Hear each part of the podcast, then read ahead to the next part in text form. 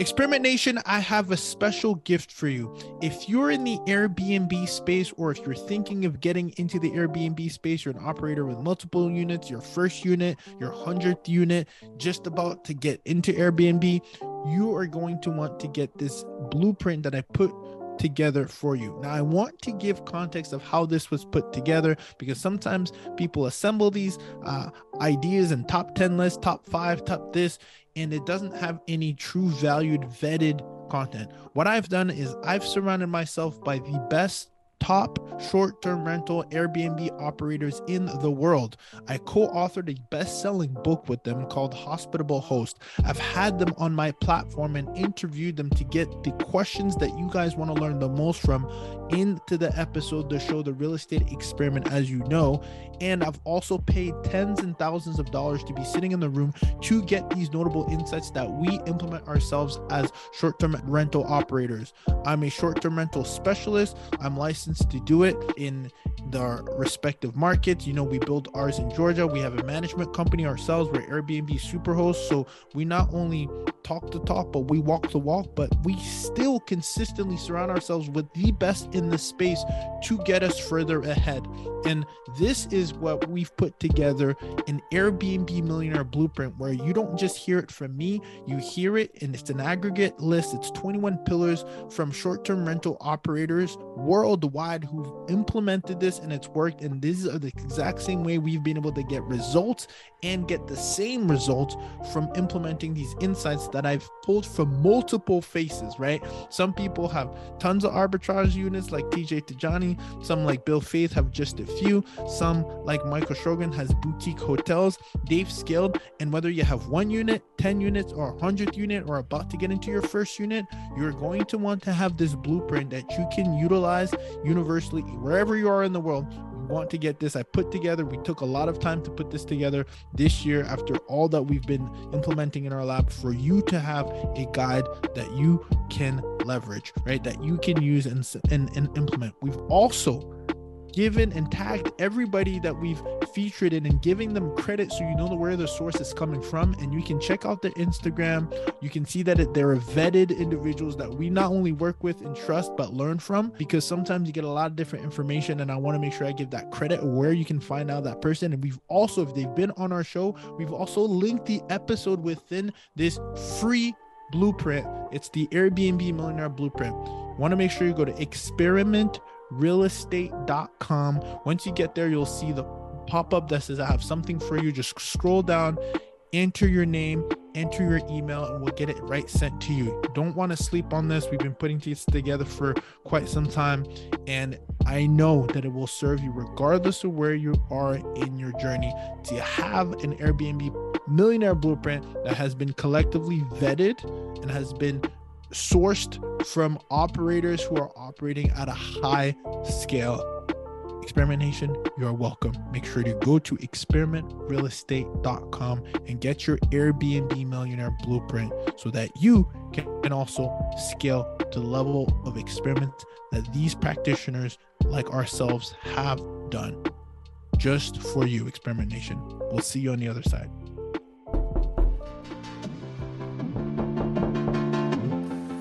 Who's this? Oh, you're an entrepreneur? Oh, you're a real estate investor. Oh, you're trying to learn from those who did it. Well, come into the lab then. Put your white coat on, gloves on, notepad, and let's build, y'all. But bro, like, tell me. So I, so I love. Well, I'll tell you one thing that I love. I love yeah. practitioners like you, right? who are practitioners and also understand the power of of of of, of a brand, right? And and so how did you come up? Let's see. I don't know how you came up, man, but I just saw your content and I resonated with it. Like, you know, MTR STR management, you have a really dope page. So shout out to your page, the real Jesse Vasquez on Instagram. That's where I'm the most active. I do post yeah. more than I consume, but when I do see a page that's really dope, I just kind of like, oh, this is good stuff. And so I sent you an audio, and this stuff works, yeah. y'all, because Jesse is yeah. here because of that audio, and I do that a lot. but it's cool because like you know, dude, it works, doesn't it? It does. Yeah. Well, not only that, but I, I just I'm a fast talker. You guys can hear me right now. I just like I spit things. I just go Yeah. I'm like a I'm like a really restructured down Gary V. I just kind of like I love it. go, you know what I mean? But Yeah. I I'm high energy, so I think for me for conversation is just like let me get in the conversation. I, I'm not a typer. I don't want to text anything. I just want to have a conversation. Oh, then I didn't even know that. There you go. There was Yeah. just iron sharpens iron. And I was just like, you know what, bro? Like, I gotta reach out to this guy. You got a dope page. And I want to let you know too. I'm like, dude, like I'm just starting to get into this like midterm rental. At least my brand is called experimenting. And I'm like, okay, so I'm, I'm Yeah. experimenting in it. But that's what's your story? Like, how did you because I don't think anybody like like goes out and be like, hey, I'm gonna be like a midterm rental like an investor. I mean, now you can coin that and I and I bro, we're gonna make sure every we, we're gonna make sure that the world knows you for that reason. That's because that's Yeah. there's niches like within the niches. There's like, I love that that you're you can tackle that angle. But originally, like, what was it, bro? Like, Yeah, dude. So let me break down. So you called me a practitioner. I'm not a practitioner. I actually worked in the healthcare industry. I was in Oh, the business development. brother, Yeah. I'm not calling you a practitioner. So in the lab, see, you're in the lab now. You're wearing your coat. So when we say that in the lab, there's two, a, right. not a practitioner. It's funny you say that because you're in the health Yeah. space, so that's that makes sense. So when I say practitioner, I say that to a lot of people come in here. You're not just talking about this; you're doing it. So I'm not saying Right. like if you're a physician or a practitioner, Right. which is could be a pun intended, uh, which I'm gonna let you level set. But I mean, like Yeah. you you you're not just talking about it on social; you're doing it. And to Oh, me, that's what sure. a practitioner does. Now, to level set, you are you do have a health background and you came from that world world right so why don't you just level set now that we've connected the dots and so we're Yeah, very clear on who you are and who you're not I just wanted to say, like, I'm not a doctor, dude. So Yeah, um, but yeah, so I worked in the healthcare industry for 17 years uh, in the business development side. So what that actually means is my job was to connect doctors to hospitals to have privileges within the facility. I think that's why that practitioner thing like gets gets kind of uh, so funny off there. Um, in the healthcare what's the world, role I- called what's the what was I'm- your I'll- role called I was a business development manager. So my job was basically to get clinicians that were outside. So say like there was a oncologist that worked at some private practice somewhere. My job was to go in there, man, and say, hey, uh, you know, Dr. Rubin, my name's Jesse. I work with, you know, DMC Memorial Medical Center.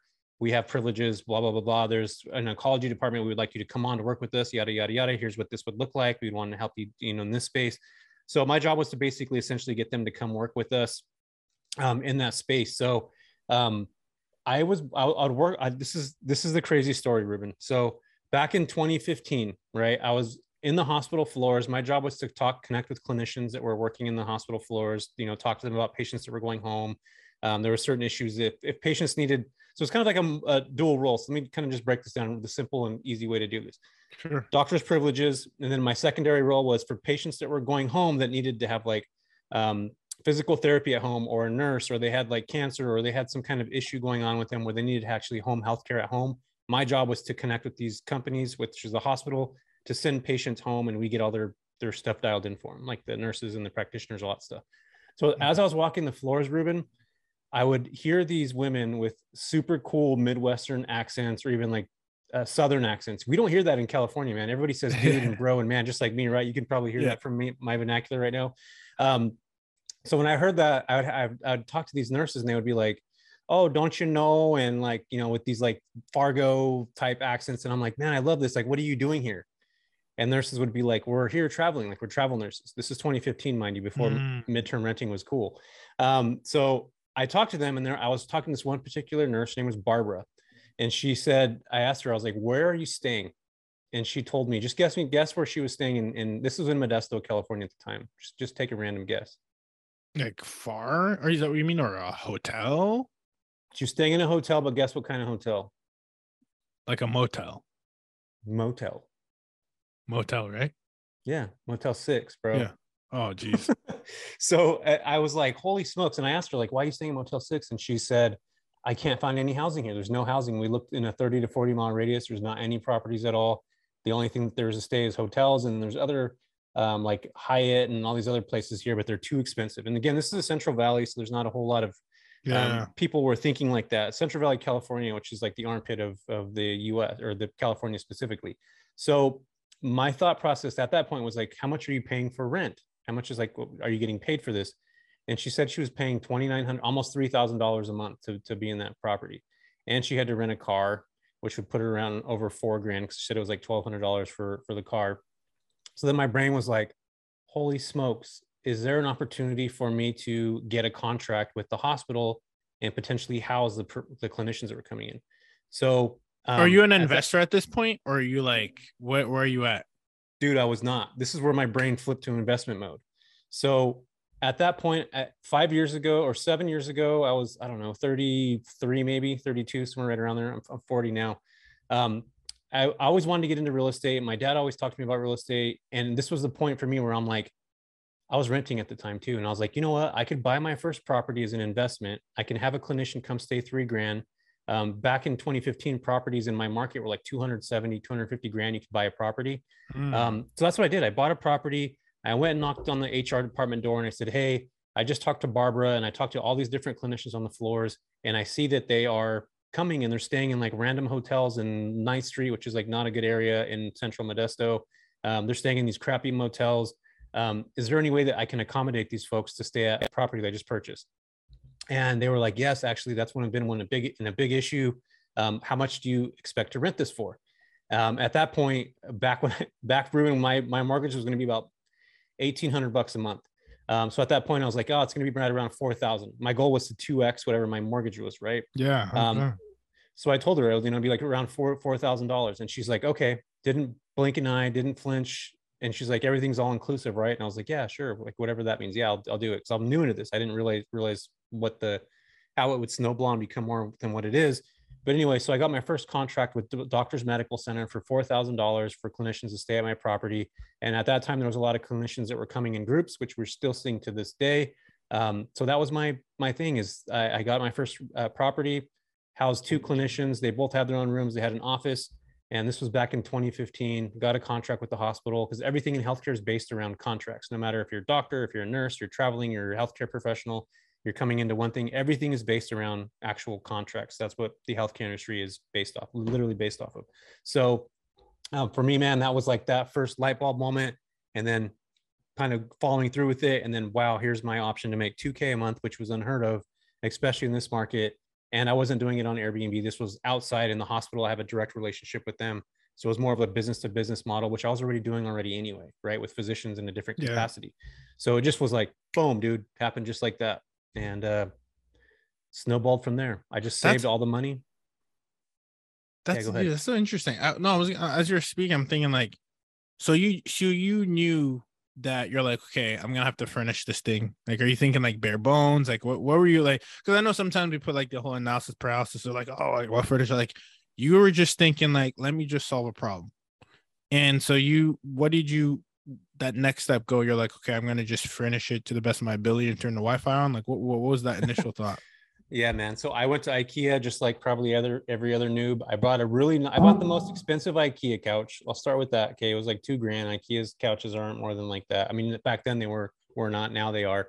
Um, so it was like the top of the line IKEA couch, which I still have in that property today. It's still really comfortable and I love it.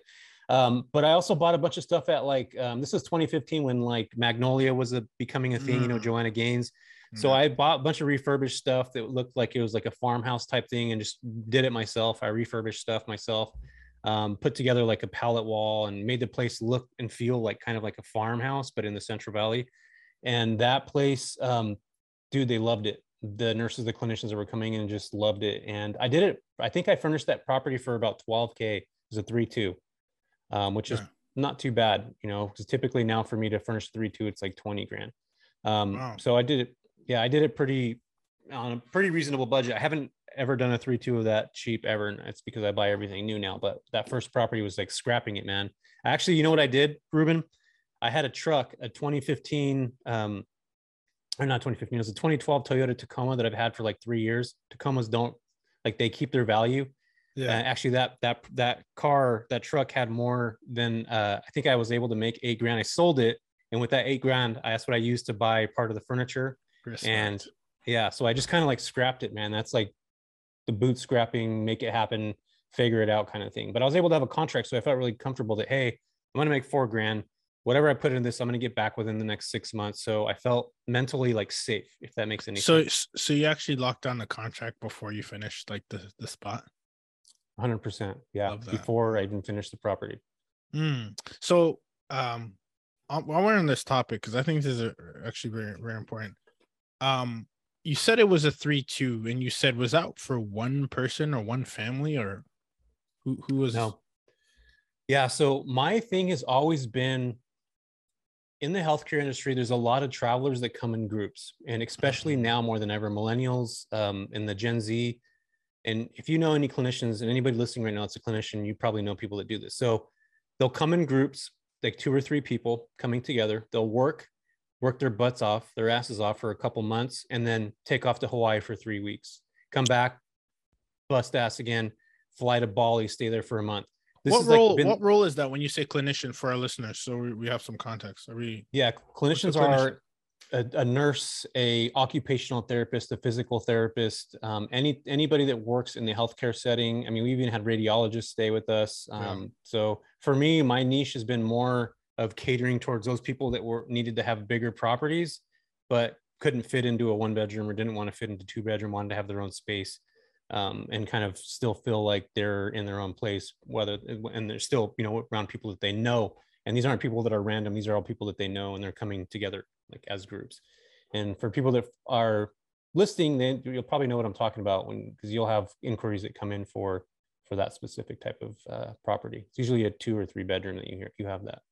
Yeah, no, that's because that's what I was gonna say, and that was also gonna be my next question as to okay, this this experiment worked, uh, as you being the again business development manager forward slash practitioner. If I say practitioner, you're gonna people are gonna get so confused. We're like, what? Uh, He's a doctor? No. So just to level set, Brett, you're you're you had a position in a hospital as business development manager. You saw an opportunity, you locked down a three two after locking down the contract, and then after that, you're thinking I can do this again.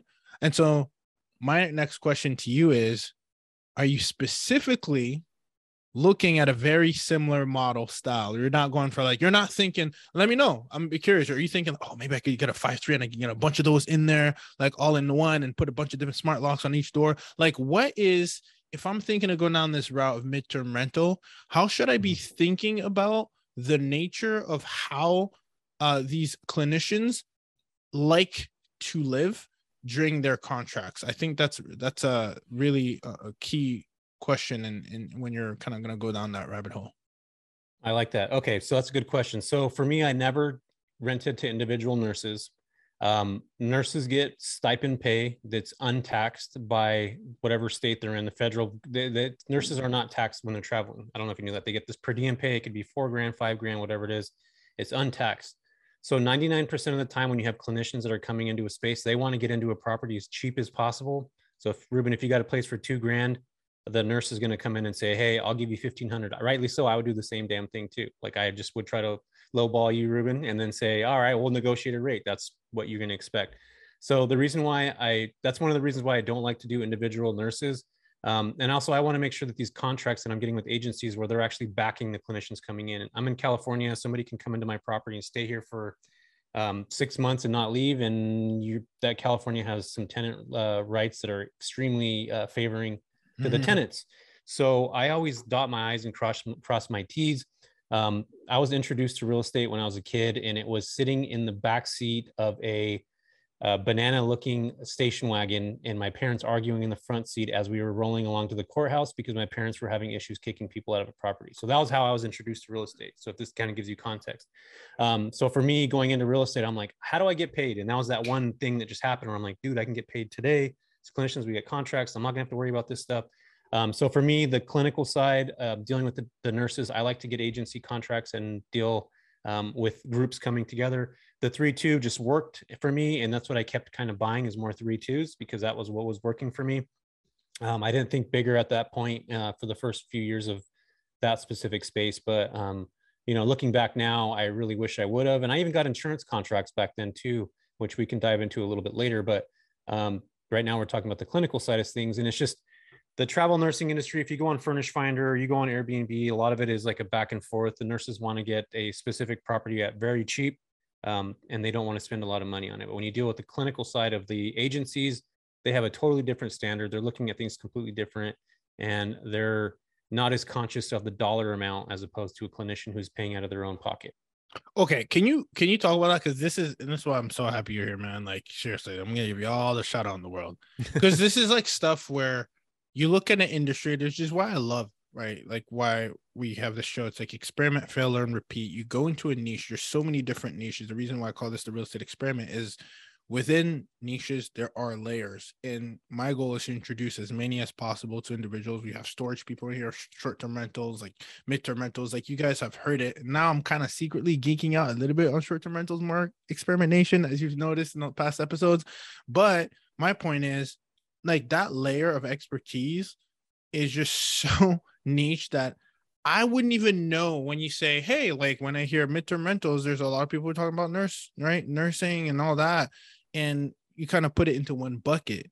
But what you're mm-hmm. saying to us listeners here is you're saying that, hey, actually, there's levels to this, right? And there's actually another sub tier. So can I can you actually break that down? Because I actually I heard that part, but mm-hmm. I want to make sure I digest it not only for myself but also the listeners. When you say it's different on the clinical side, do you mean that the clinical side and again i asked you what a clinician was do you mean that they are typically represented by an agency or an hr department and they are uh structuring their contracts differently than an individual nurse would with their per diem like i want to be really clear on what you just said because you yeah. said it as an expert but i and i captured it but i want to yeah. be very clear on what you're saying here because i think that's where the opportunity is Hundred percent. Yeah. So I, as I mentioned before, clinicians will get. I'm just giving you a stipend amount number. So five thousand dollars. Right. Mm-hmm. That five k is used for their lodging,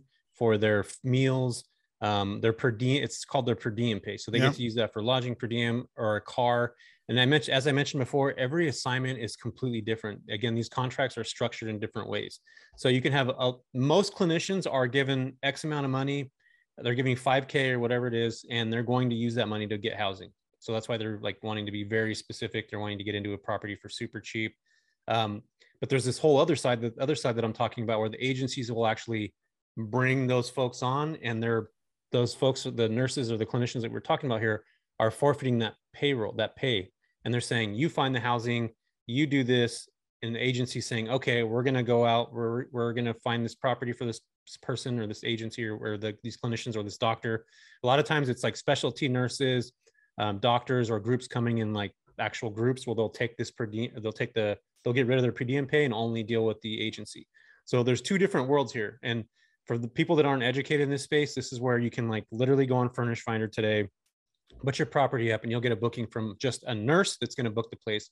What i do is actually go to the business itself and i cut out the furnish finder i cut out everybody else and i'm correcting connecting on a business to business level and mm-hmm. the thing mm-hmm. that I love about this, Ruben, is that I'm able to create a roadway for many years just based off of the relationships that I built. I'm not relying on OTAs like Airbnb and Furnish Finder and Vrbo. I'm creating my own business that can everything can disappear today, and I'm still able to operate my business the same as usual without so having smart. to have these other people.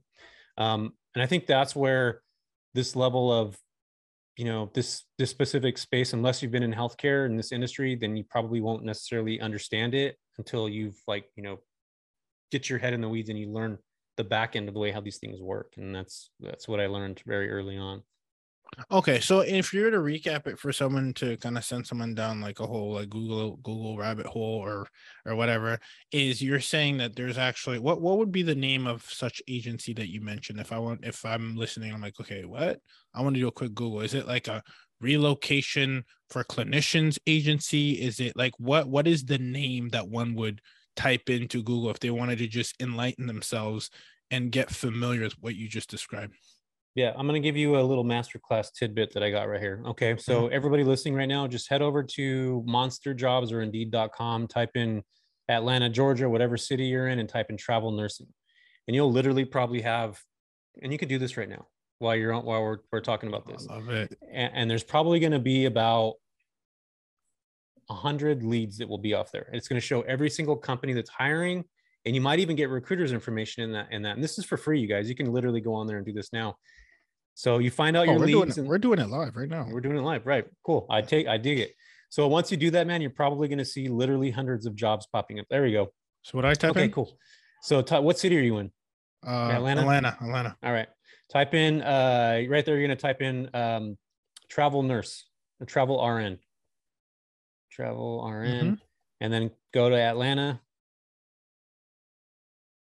And there you go. Type in Atlanta. Oh, second, guys. Move this here.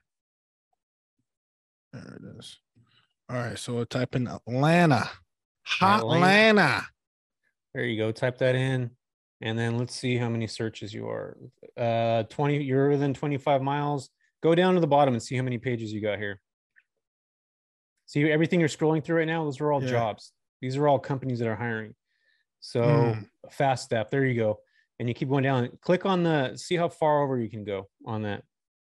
Right there on the five. Click on the five and so see if it keeps going. Five? Yeah. And go back down the bottom again. Jeez. Yeah. So I mean, just this alone, Ruben. Yeah. Scroll back up. There's every company that's hiring. Look, stop right there. So you got Matter MedX, MedSurg, they're hiring an RN, 2,200 a week. Scroll down a little bit more. Mm. And then we got uh, Emory hiring an RN, critical care nurse. They're, they're traveling, estimated pay. Aya Healthcare is charge paying again. They're in Stockbridge, Georgia. Um, there's another one, Melody. They're hiring for an RN, a labor and delivery nurse. So these are literally people right here for free that you can just pick up the phone and say, "Hey, my name's Jesse. I operate an agency that's called, you know, AirVenture Hosting. We cater specifically to travel medical professionals. I am actually looking to house your clinicians. I want to be, you know, and I want to connect with multiple different companies. We're growing our network right now. Eh, are you guys paying for housing, or how do you guys? That's when you just start asking a billion questions and trying to figure out how these companies operate." Um, mm. So once you do that, man, these are like all leads. And for those of you who aren't familiar with sales, everything you do, no matter what in this life, if you don't have sales, you're not good at sales. You need to learn how to be good at sales. Oh, yeah. Because at the end of the day, having conversations, you might only have one conversation with uh, Fastaff or FA staff, which is showing on there. And your job is to gather as much data and potentially get a get a um, you know in front of that recruiter or that rehoming specialist or that specific person that does contracting. Um, and that's the goal, man. It's just to grow and build your leads. And you just saw right now, there's literally hundreds of leads that just came up from what was that? Monster Jobs. Yeah, yeah, indeed, indeed. Yeah. Uh, yep. so you ever use a because now you're you're stepping into my territory, a little digital marketing. You ever you ever um dabble with like LinkedIn, like Sales Navigator, yep. something like that?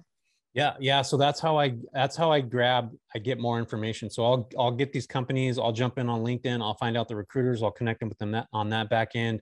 Um, I built my network from LinkedIn, the back end professional. You know, it's it's basically for those of you aren't familiar with it. Um, LinkedIn is like the professional Facebook, right? It's like where you mm-hmm. have all your accolades, everything you've done, all your network. So for me, I build my relationships based off of the folks that I talk to, the clinicians coming in They'll give me their recruiter's information. I will then find them on LinkedIn, connect with them, and say, "Hey, Miss Smith just connected me to you." Um, and whenever you guys do that, folks, that is an instant credibility. Ruben, if somebody sent you an email today and said, "Hey, Jesse had talked about you. Is there any way you can, you can chat with me?" The likelihood of you responding to me is very high than if it was just a cold email with no name. Yeah. Old school sales tactic. So, um, yeah, man, I I built my and just FYI that business development stuff that I did before. It's just a fancy way of saying sales uh, I'm good at sales. It's what I've been always good at my whole life. It's one of those one things that just kind of opened the door for me. And uh, man, yeah, I, I just every skill that I've ever learned in the sales atmosphere, I just transferred it to building this actual business, and it just poof, took off, man. It just took off. I love um, it. Can you can you talk about? I think this is so important because we hear this, and then someone might try this like three times, and then they'll be like, "Oh, this isn't for me."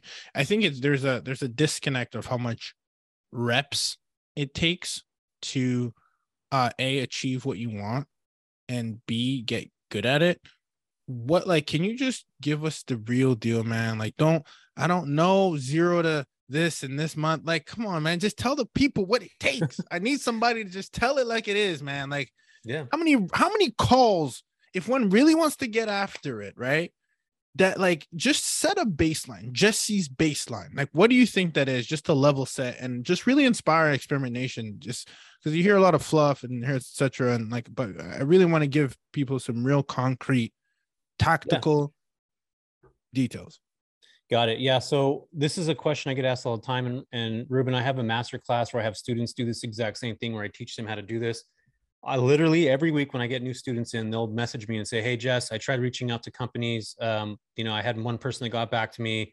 um, you know, I'm still trying, but you know, how much more do I need to do in this? And I'll call, I'll, I'll go back to him, Ruben. I'll say, how many people did you call? How many agencies did you call? And they'll say four. And I'm like, you need to 20x what you're doing to grow your business. Yeah.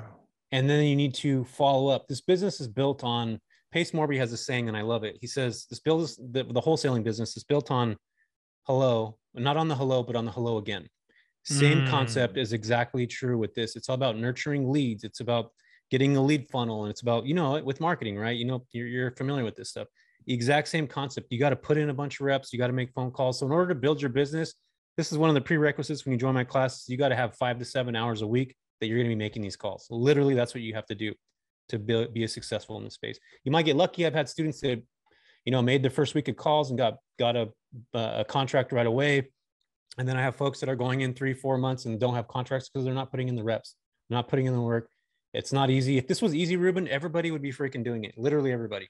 Yeah. And unfortunately, it takes time. It takes energy. It takes patience. It takes yeah, it takes fortitude. It takes grit. It takes that's what it takes to be successful in literally anything you do. And if you're consistent with one thing, it's almost impossible to fail. Like literally.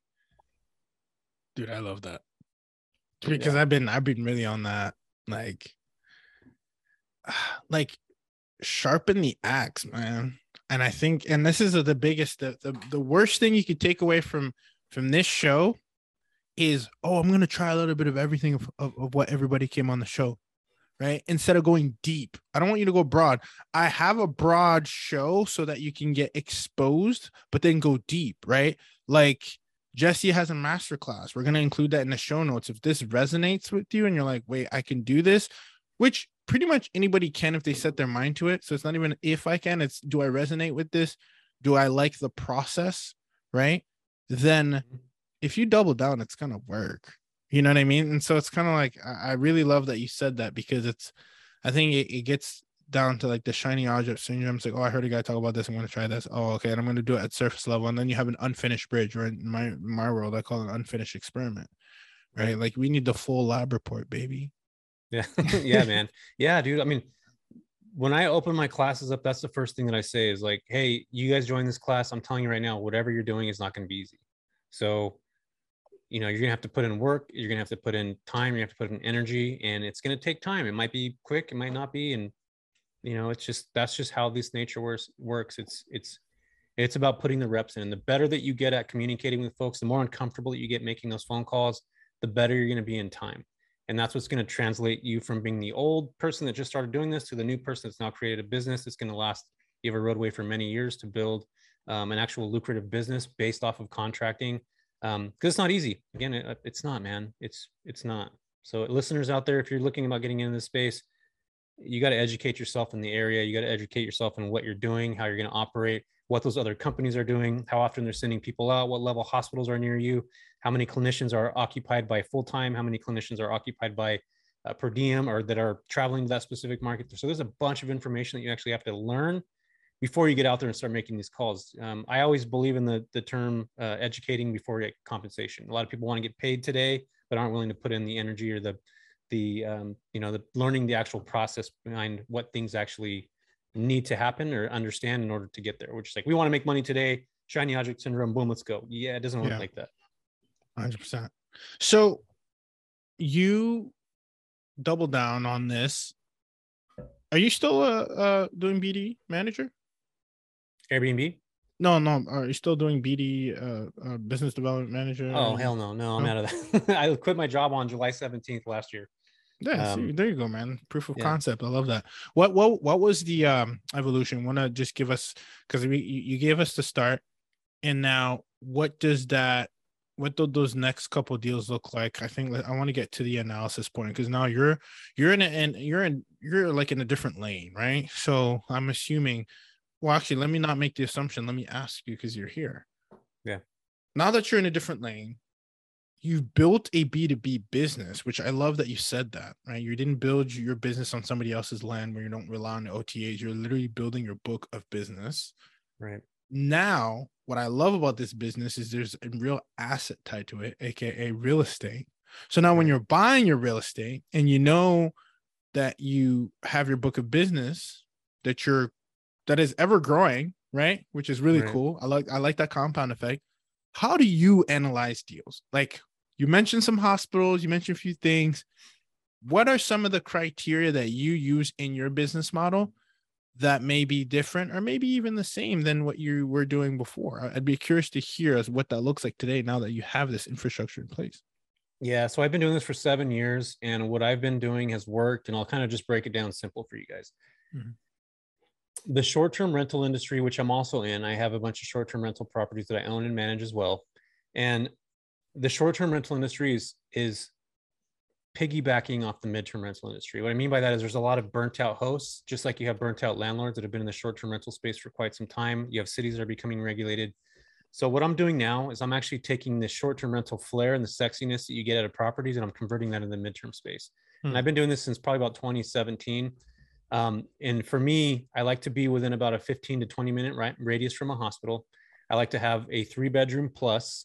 Um, I like to be able to serve multiple different clients, not just clinicians, right? We don't want to just serve clinicians. If you put all your eggs in your basket of clinicians, there's a likelihood that something can dry up or there could be hiring. So you don't ever want to do that. So I look at insurance companies that are in that market. I look at what hospital levels there are. So hospital level one and two are typically your high, high, um, high acuity patients that have multiple different um, floors that serve maybe three to 400 beds, or typically in metro areas, but you also have them in rural markets. How do you Um, know what level- a hospital level is? I'm so sorry. I'm just very, Yeah. I've never heard of that. yeah, hospital levels are, um, you know, have you ever watched Grey's Anatomy?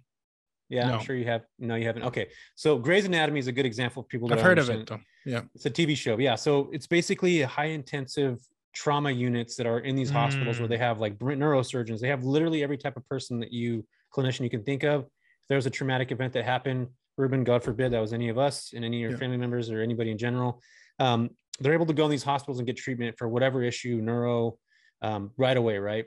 The levels, the higher you go in the levels, the less you actually get, and the more rural markets will tend to have this. So, like level three, level four, and level five hospitals are basically um, areas where you would go if you had a heart attack. They would stabilize you and then ship you off to a level one or level two. So typically, like in rural markets, you know, you'll have a level three or a level four, or level five, and all they do is stitch you up and then send you off. Like they're not going to be high uh, high turnover. A lot of clinicians that come to those specific markets.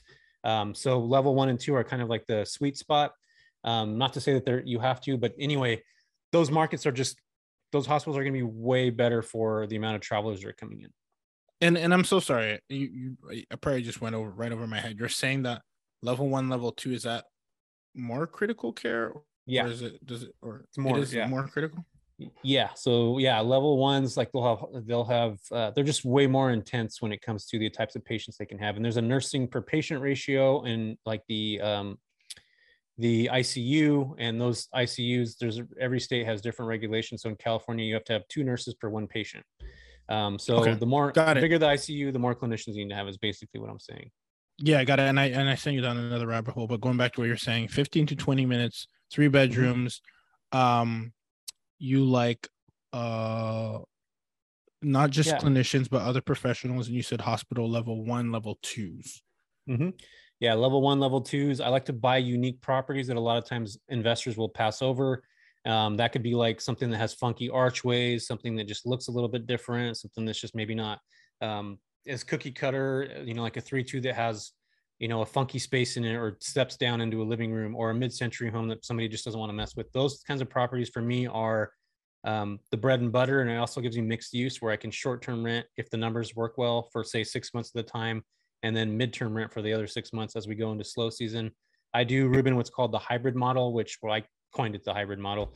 Um, where six months on, I'll short-term rent it, get the top numbers during peak seasons, and then during the slow season, I'll midterm rent it. So we don't have any peaks and valleys with my properties. They're all pretty consistent all the way through the entire year. So I'm maximizing the amount of profit I can make the entire year, just like a CEO would with a company. And I think that a lot of times we're in the short-term rental space, we're looking at our numbers they fluctuate the entire year and if you're in a market that you can adapt and do this specific model then you're going to be cash flowing the entire year at the amount that you're that you you know that you want to have to have a sustainable quality business Okay. Um, so when you're running your your and I appreciate you highlighting that. When you're running your numbers with the hybrid model, this is the million dollar question here. How do you let me preface by saying this.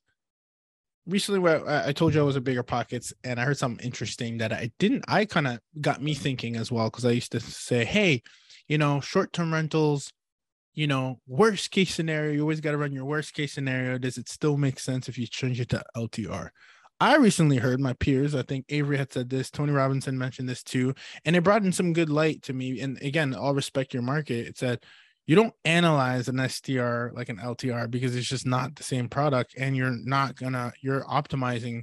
It's almost like it's almost as if like the high Hyatt went, hey, if doesn't this doesn't work out as a hotel, like we'll turn this into multifamily, which I thought was actually like it, it made sense when they said it. And I'm like, oh shit, like 100 percent right. Because I used to think that the way I used to analyze deals like two years ago, I was like, hey, like you know, this is, you know, worst case scenario. What do the long term rentals look like? Is, there a 1% rule, etc.? So I'm curious with you and the knowledge that you have when you're buying a deal, what are you looking at?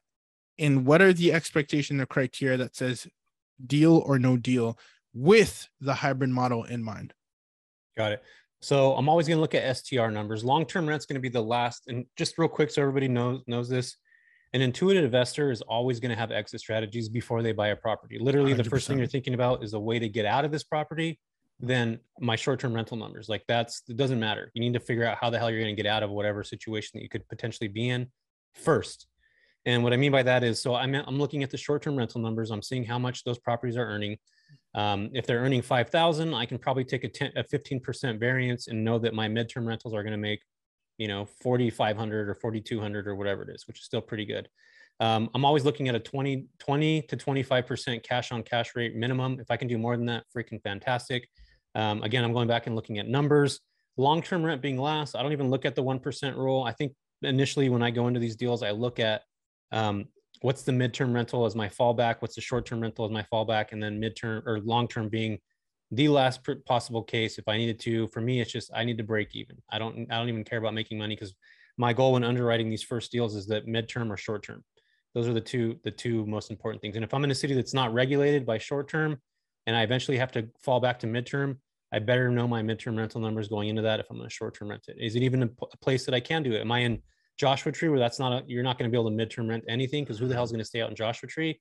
Mind the Smokies where probably nobody's ever going to midterm rent anything for maybe they do. I don't know. Maybe there's a potential for that if there's like fires or floods or something. But um, I don't really know many people that are. Maybe you do, Ruben.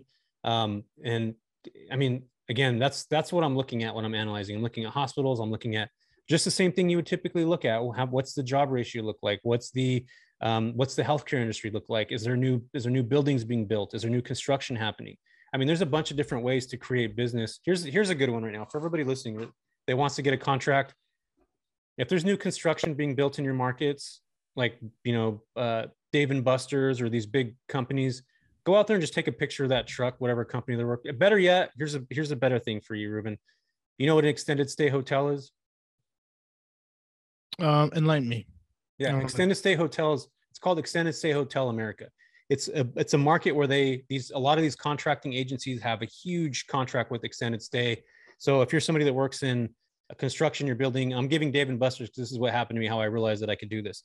Mm-hmm. Um, these construction companies partner with extended stay. So I drove by there at 7 p.m. at night, took a picture of every single truck there because they all have contracts with extended stay.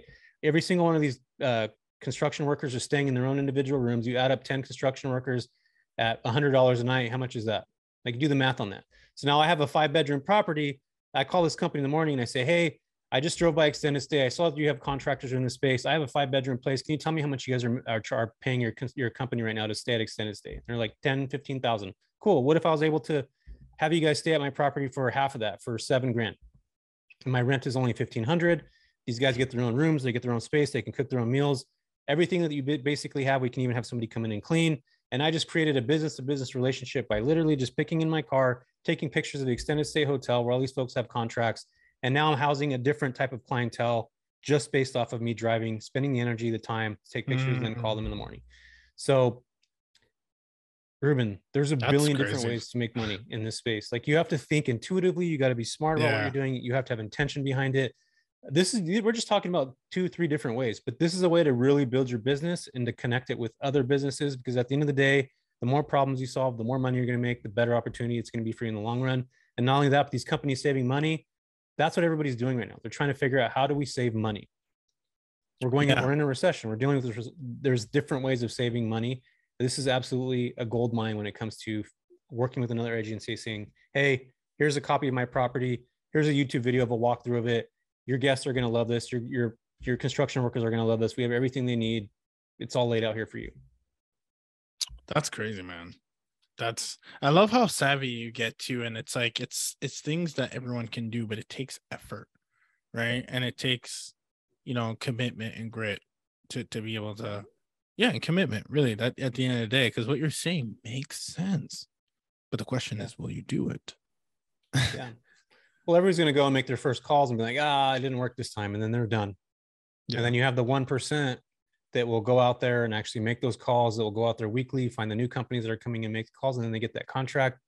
And now they're cash flowing four grand, and now they can leave their job after they pick up another property, and they get solidified in this business, and they become the housing solutions provider for the market, and they learn how to do this stuff, and eventually over time, that one percent will tell the other people, and then they'll tell the other people, and then that you'll have it's just a snowball effect, right? It'll it'll start kind of moving along, but you got to have those people, man. I can. Those people are uh, few and far in between. It's not Yeah. easy. People are avoiding it. It's just like going to the gym. You know, it's hard. It's hard to do. Yeah. The process is difficult, right? Yeah. It's it's it's not complicated, but it's hard. Right? it's not not com- complicated, but it is hard uh to Yeah. commit. So let, let's talk about those um those B2B relationships real quick. You, you know, I, I appreciate you give us giving us insights about the um the type of properties you're looking for, etc. The only thing actually that I want to actually before we move on that, because you mentioned specific criteria, do you think that let's say you got a four three or five three, and or again, let's say you got some you got some some some money to invest right now, and you're like, hey, listen, like I really want to do this. This sounds like I'm willing to do the work here. Would you, again, all things considered, rather optimize for a larger property in the right vin- vicinity or for smaller like let's say would you let me ask you this would you rather buy two two bedrooms or one five three let's say um Yeah. you know what where does your mind goes yeah I think when I first started, I, I just want to do three twos. I've evolved now, and now I'm looking for more multifamily, like five, six, seven, you know, unit triplexes, uh, ten plex. My brain has evolved in that. I think anybody coming into the space, the best strategy to do would be to house hack number one. If you're like a millennial, you're getting your first property, Yeah. pick up a duplex. Um, or two properties on one lot. I feel like those are the best options when you're starting to do this and you're kind of building your business. But as you mature and you evolve and you get more and more properties, I think having more doors is going to help um, grow your business. You're going to have less type of insurance contracts and things like that because you're able to make more money with a, a single family property than you can, um, you know, housing somebody in apartment or something like that. It's just how these how the contracting works. There's the whole back end of this whole thing, which I don't know if we will have time to dive into that, but there's just um, so for me now it's more of like I'd rather go after uh, you know have different units, be able to house you know these contractors coming in insurance companies and then the travel nurses you know two bedrooms and above. So that's kind of where my mindset is now is i'm actually building um, i'm actually working on putting together like a fund where that's what we do is we find these underserved markets for clinicians and we're going to buy you know 10 20 units there and then get contracts and then boom all these people that invested in it are going to be able to reap the benefits of us finding these untapped markets spending the time and energy building contracts there and then all of a sudden you know moving off the ground. So um, and not only that ruben but Wall Street money is smart, right? You know, Wall Street money, yeah they're very, they're, it's smart money, right? And what's happening right now under the covers and under the layers of things is that these guys are going out buying short, uh, empires of short term rental operators that are piecing things together, doing things lucratively, showing there's cash flow. The same concept is going to happen with the midterm space. So the more properties that I have in one specific area, I could have a hedge fund come to me, Ruben, in 10 years or five years or three years. That's my exit strategy. Hey, Jess, you got a property, you have 10 properties are all functioning at 3x what long-term rent would be. We're looking to place X amount of money here. We want to grow these markets. So we're going to work with you and we're going to build it. So I eventually will sell off to that. well you Uh, know so I what's think that's something to interesting about about. Yeah, you know what's interesting about what you're saying, Jesse? This almost reminds me of the insurance space as well. You have a book of business that you could sell too, so there's IP involved with uh, uh, with the with with the real estate, right? Because if you think about it, if you actually put those in two separate entities, right? You have one in yeah for your for your properties and then you have your oh this is my consulting b2b you can actually sell two assets into one do you agree? Oh yeah 100% yeah because a lot of these smart money people don't know how to run these operations. They don't know how to run the operational aspect they don't understand that and this has been done before they just haven't been able to figure it out the right way. Um, so for me that there's just a lot of opportunity in that space. Yeah, and I and I was thinking Rich, specifically of you, the relationship that you have with these other corporation is in itself an asset. Oh, for sure. I would think. You know what I mean? Sell my business off of that, Ruben. That's the best part. Is I can sell my business based off those relationships that are built. Something Just for can... context, I got to ask you what what's it? Because I don't know if it's for, for you. Is it quality or quantity? Do you feel that now that you've kind of really dominated and built these deep relationships, is it a volume game for you where you're like, hey, Ruben, like I know like I have the top 12 relocation or whatever agencies in the state, or is it more like, oh no, Ruben, I got hundreds and I just just keep touch with all of them? Like, what does that look like just for context? Is it quality so, or is it quantity that we want to go for? I think now for me, it's more quality as opposed to quantity. I have relationships now with like recruiters and things that will send me a message and say, Hey, Jess, I got a traveler coming November 3rd do you have anything available now? And I say, no, I don't. And then I'll ask him like, hey, what's a good market for me to invest in? Hey, we were having hard times, Toledo, Ohio. That's a space where we've had a hard time finding people.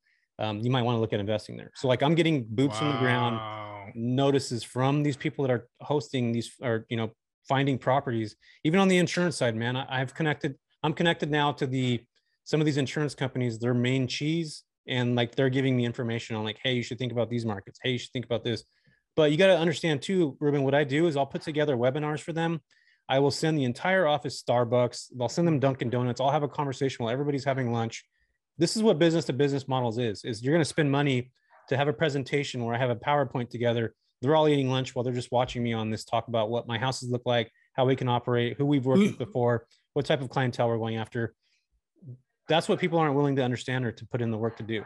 Who's watching? What role? Yeah, so the it'll be a lot of the re, relocation specialists. It'll be the the the nurse or the the recruiters that are attached to that specific market. Um, so that's my goal is to set up these meetings with these mm-hmm. folks mm-hmm. and actually sit down and say, hey, give me 30 minutes of your time, 20 minutes of your time. I'm going to send you lunch. You guys enjoy yourselves. I'm getting to be remembered because nobody else is doing anything that I'm doing. They're not sending them lunch, not figuring out where they work. They're not finding out what their favorite Starbucks drinks are. They don't know that Sarah and Emily like to have mocha lattes that are 105 degrees that are very specific to the person. Like that's what I'm learning. And this, then I can actually send them stuff so that they remember me. A lot of times we forget that out of sight, out of mind, they get people that are calling them all the time. The more I talk about this, the more calls they're going to get, but they're not doing things the way that I am. They're not doing things on the business and business level. They're not creating relationships the way that I did in the healthcare industry. They don't have the vernacular. There's different ways of doing things. So for me, man, I know that I've set myself apart. I mean, I have cars. So somebody can check into my property tomorrow. It's a nurse traveling from the Midwest to California. They hop on an Uber, they get in and they get to my property. And in the garage, there's keys to the car sitting on the top of the car. They've already been booked my house. They've got my car. So I'm a one-stop shop to that agency. So they don't have to go through multiple different channels to do things. Like I'm doing everything and they're saving money. So it's that. like you know again going back to what i talked about earlier the more problems you can solve the easier you make these these recruiters and these rehoming specialists their jobs easier the better that you're going to be at what you're doing and the more they're going to remember you like literally it's just point blank that. Solve problems. I mean look at like jeff bezos elon musk all these guys they solve a billion problems right? That's yeah. why they're so successful. The, the more problems you solve the more opportunities you're going to have. It's just that's just the way it is. Yeah. Let me let me ask you and by the way real quick that is that are you using double dipping with turo? Is that what you're doing? Yeah. Uh, no, we actually have an umbrella policy now. So I did start with Turo. Um, actually, I didn't start with Turo. I, have, I started off renting uh, probably illegally in 2015. Turo came out in 2017. I used it for a while, but now we have an umbrella umbrella insurance policy. Mm-hmm. Um, so it's kind of complicated. There's different layers to it, but basically anybody can get my car, can drive my vehicle now. It's tied. It's not tied to any assets or anything. We have a protection through an umbrella policy and insurance. that Anybody can drive my car. Um, doesn't matter as long as they're insured with their own insurance um, we'll have our coverage and then their coverage. So we, because Turo, Turo takes um, 40%, 50% of your income if you take the max tier. Um, so for me, if I'm renting a car for two grand a month, then I'm only getting like, you know, 900 bucks out of that, which still is not bad, but I'm paying the rest of that insurance. So we created something on a different level where, you know, I had to pay a bunch of lawyers a bunch of money to get the stuff together, but now we can actually rent a, a car and feel, I feel safe knowing that if something happens, we're covered, you know, 100%. Yeah. Let, let, let me ask you this because this is going to be a top question I even got from the audience, right? And the biggest thing, and this sounds is this is going to definitely be from someone who is just getting into this space, right? Um, like I told you, ALE Solutions, for example, earlier, right?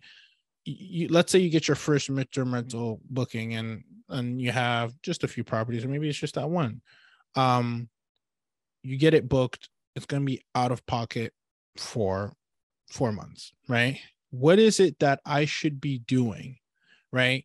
To continue to put myself in a position so that when that lease ends, right? Because it's a it's kind of a timing thing and i'm wondering do you feel that you have control of the timing because you've built so much relationships and inventory where you know that when the lease ends you know you'll have someone or is it like how do you in, in other words, it's going to be the vacancy question, right? How do you stay booked, right? Like, what's the strategy there? Because, you know, do you have to wait till something happens or someone, you know, like this family, you know, they, they had a tree fall in their house. Like, do I have to expect that to happen for another one? Or am I not even thinking about it correctly where I should be just kind of hunting while this is happening? Like, what, where do your thoughts go as I'm kind of like spilling that to you? Yeah. Well, first off, nobody talks when anybody talk whenever I hear anybody talking about insurance contracts, they make it sound super easy. Like, oh yeah, somebody's just going to book your house and insurance company's going to do it. That's not the case at all. It's in fact the most difficult part of travel nursing part is a hundred times easier than that. Families are going to walk the property before they even book stay at your place. So if you just have like a cookie cutter three bedroom, two bath home that's very simple, and these families are picking three. The family I just hosted walked through seven properties before they even picked mine. So if you have a place yeah, they might, you're not, you might not get it booked. And I think that a lot of people that are in this space or do the insurance don't talk about that um, because there's a good likelihood that you're, they're not going to pick your place. That's why I was talking to you a while ago is that I take that sexiness of what a short-term rental would be and, and I put that into a midterm space so that somebody can walk into this place, they open the door, they've been through some kind of like crazy event where they lost their house through a fire or flood or something like that. They walk through and they say, this is where I want to be for the next three to six months. Mm. This is a place that feels good. If this is where my kids are going to feel comfortable, we're all going to be able to eat at the table again. Um, they have a pool in the backyard they can use, whatever, yada, yada, yada. If you don't have that concept going into this space, um, you're probably most likely not going to get booked. Um, and that's just the flat out reality of it. To imagine you lost your property today. Are you going to want to stay at property A that's just whatever? Or are you going to want to stay at property B that is like you walk in, you're just like, man, I love this place smells fresh, it's clean, it's updated, it has, yeah. you know, it's designed professionally. Am I going to want to stay there? Am I going to want to stay in this other one? Because families are getting the choice, they're choosing. Yeah. So for me, um, you know, you got to make sure that you design your place the right way. You put energy behind that intention. You are we're serving other people. This is not about us. It has nothing to do with us. Um, and the second that you put that in the front of your mind, that you know, it's not about making money, and you put intention into helping others, business will come to you. And I think that it takes a while to learn that and understand that but in in reality that's that's my opinion how to be really good at this is that um, you you make it about other people. Um, and i hope i think i might be going off right now off topic but um, yeah man that's that's my that would be my first suggestion is don't just you know find something that's different it's unique. You put some perspective you put intuition behind it you make something that's designed for somebody that you know have empathy yeah. somebody that loses something their their you know their livelihood everything they've ever had could potentially be lost in a fire and they're going to be coming into your place. So I think if you think about it in those terms and not just the, you know, 5Xing long-term rent, uh, God and the universe will align itself and you'll have people that will stay with you. Yeah. Yeah. No, listen, I, um, like I just went through this, right? Like I went back and forth with the family. We're actually going to install some security bars, like out of pocket for them, because uh, you know the husband and he needs to have you know that stability for the shower. So we're really like me looking out for the family and really understanding their situation. Uh, we had, you know, we we got actually a chance to show them two of our properties because one was a good fit, but there was this one thing with the bathroom, and we had to send them to another. So they did two tours, and you just make it super easy for them. You ask questions, you you, and that's that, and and at the end of the day, that's what was in the other lines. Like we really appreciate you taking the time to like work with us in this circumstance, and and I think to your point, if people could just think about solving a problem helping others then obviously there's you can kind of reap the benefits of, of both worlds in this industry where you are making money and you are profiting and you're also helping. Um that's awesome man. Listen you you kind of brought this full circle. I definitely want to give you a chance to plug your your universe. You know you've done this um oh give us some i, lo- I love to give us some context real quick right before your job you're currently at how many uh, properties are you at right now? And like how many you're managing? And you know what's the goal for you next? We always like to always like to have the crystal ball kind of like hey like we he was here man october 24th he said this and he's there now. Like uh what yeah. where are we at for context for our listeners? And then we'll definitely make sure that they tap into what you're currently doing today. yeah. So thanks for asking that question. I have 10 properties that I own now. Um, I manage 12, so we have 22 properties altogether. Um, there's a mixture of short-term and mid-term in that whole on that whole uh, spiel there. Um, I'm looking for more multifamilies now. I'm not. I, I, was buying single families and like two properties on one lot. I'm now looking. I'm thinking bigger. Um, you know, I've sold off a couple properties um, that weren't performing as well as I wanted to, um, and I just sold them in the last three to six months. And I think anybody now that has a property that's just not performing right now is a good time to get rid of that and really focus your energy on deals that are going to be potentially coming um, as the market's kind of shifting and maybe reshifting what you would buy before. I think that a lot of times with um, the space that we're in, there's going to have cyclical moments, right? The numbers aren't always going to be the same. In Airbnb that performed well um, in 2020 or 2021, those are not real numbers. You got to go back to 2019 and look at what those mm. numbers are. We were in a black swan event. Um, and I think a lot of times people that bought in those times are going to find themselves in a really uncomfortable situation the next year or two or even now, which I'm hearing a lot of people talk about that. Um, reanalyze your numbers, relook at things and, and kind of go back to it. But for me, that's what I do. That's how many properties I have. I actually have a master class that I teach people how to do exactly what I'm talking about. We have like uh, scripts, pitch decks, and you brought something up a second ago that I really loved. You ask about staying booked. I've created a community when you sign up for my my course. Um, this community actually will share information of recruiters, rehoming specialists, um, people that they talk to, because in this business, you're 99% there's no vacancy. And if you're working with somebody in the same market, I can then go to you and say, Ruben, hey man, I'm in Georgia too. I just had, you know, Miss Smith reach out to me from, you know, True Text, and she's a rehoming specialist. She's looking for somebody that has a three two. Do you want this? You know, do you want to take it? So our community is really immersed into sharing each other's information. Awesome, um, so yeah, man, I have a master class and a mentorship. It's three months long. Um, so it gives you plenty of time if you're getting started or you're already in the space, or you're converting from short term to midterm to really learn the business from the background. And I teach you everything that I've learned over these last seven years that you can implement yourself and do this anywhere. It doesn't matter if you're in an urban market or you're in a rural market. Um, but really just understanding the strategy and really putting in context and having me guide you along for those three months. And then the group behind me, I, the mentees that we have, man, like I get, I got goosebumps right now just talking about this because I watch these, these folks uh, do things that, and it just, dude, I get so moved by it. I don't want to get emotional right now, but I just I like watching people that say, I want to leave my job, Jess. And then in six months, seeing them later.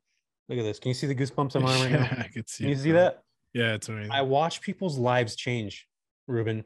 And that for me is the most beautiful experience to have because to be able to to be able to be in control, not in control, but to be able to give the information for somebody to change their life for me dude, I wish I had that. Like, I wish I had something like that. And I think now we're in a, a time and place that there's a lot of people that mentor, there's a lot of people that do things, but you got to find the right person, somebody that truly cares. And I feel that that's where nurturing people and talent and being able to have conversations with people where it's real and it's not about money and it's just about building somebody's future and helping their families. That's what it is for me, man. Like, that's what I love. And I think that's where my energy goes. And I think that God and the universe give back to me for that. Like I, I'm an emotional person. Like I get emotional about talking about these things because I've watched people change their lives and leave their shitty W two jobs and do things that are freaking amazing. And they did the work. I just guided yeah. and they did the work. I love that, man.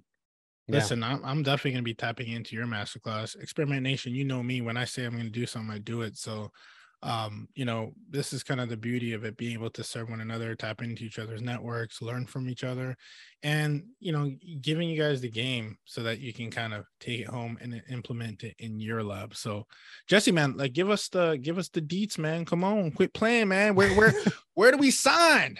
Yeah, us so sign, guys, man. Where we going? You can head over to my Instagram page at the real Jesse Vasquez.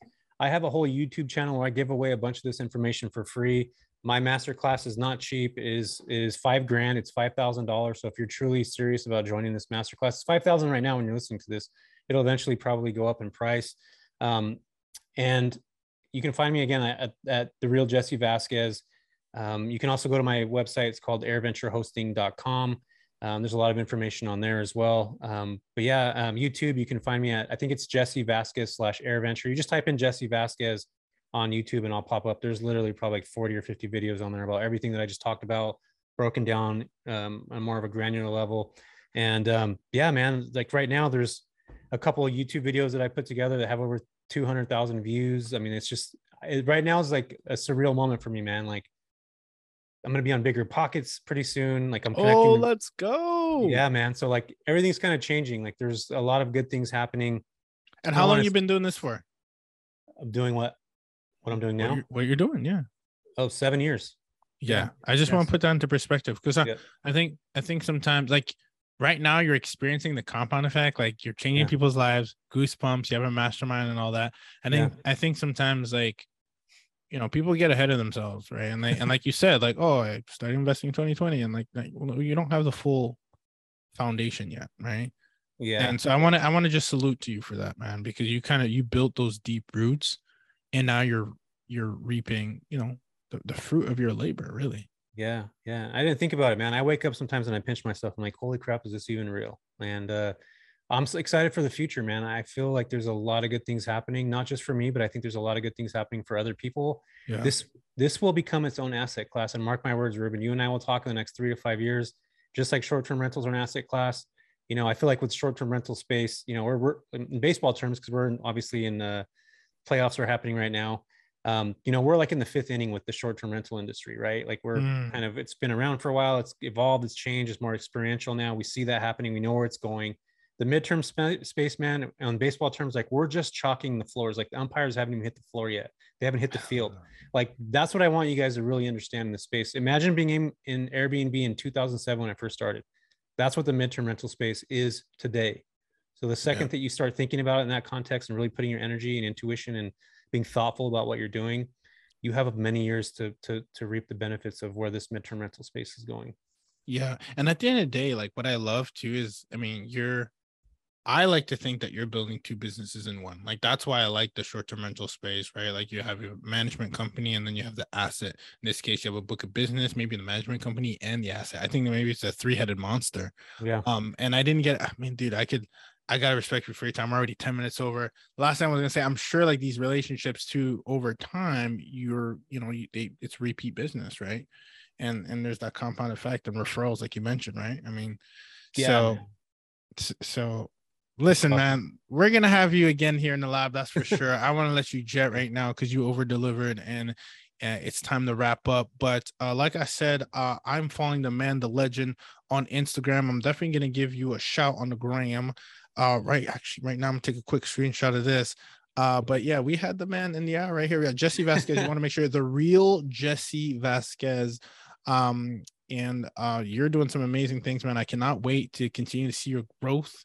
And uh, I can't wait for Experiment Nation to really dive deep on your experiments that you have to offer, man. So just want to give you a big thanks for stepping into the lab. And just like that, we are out.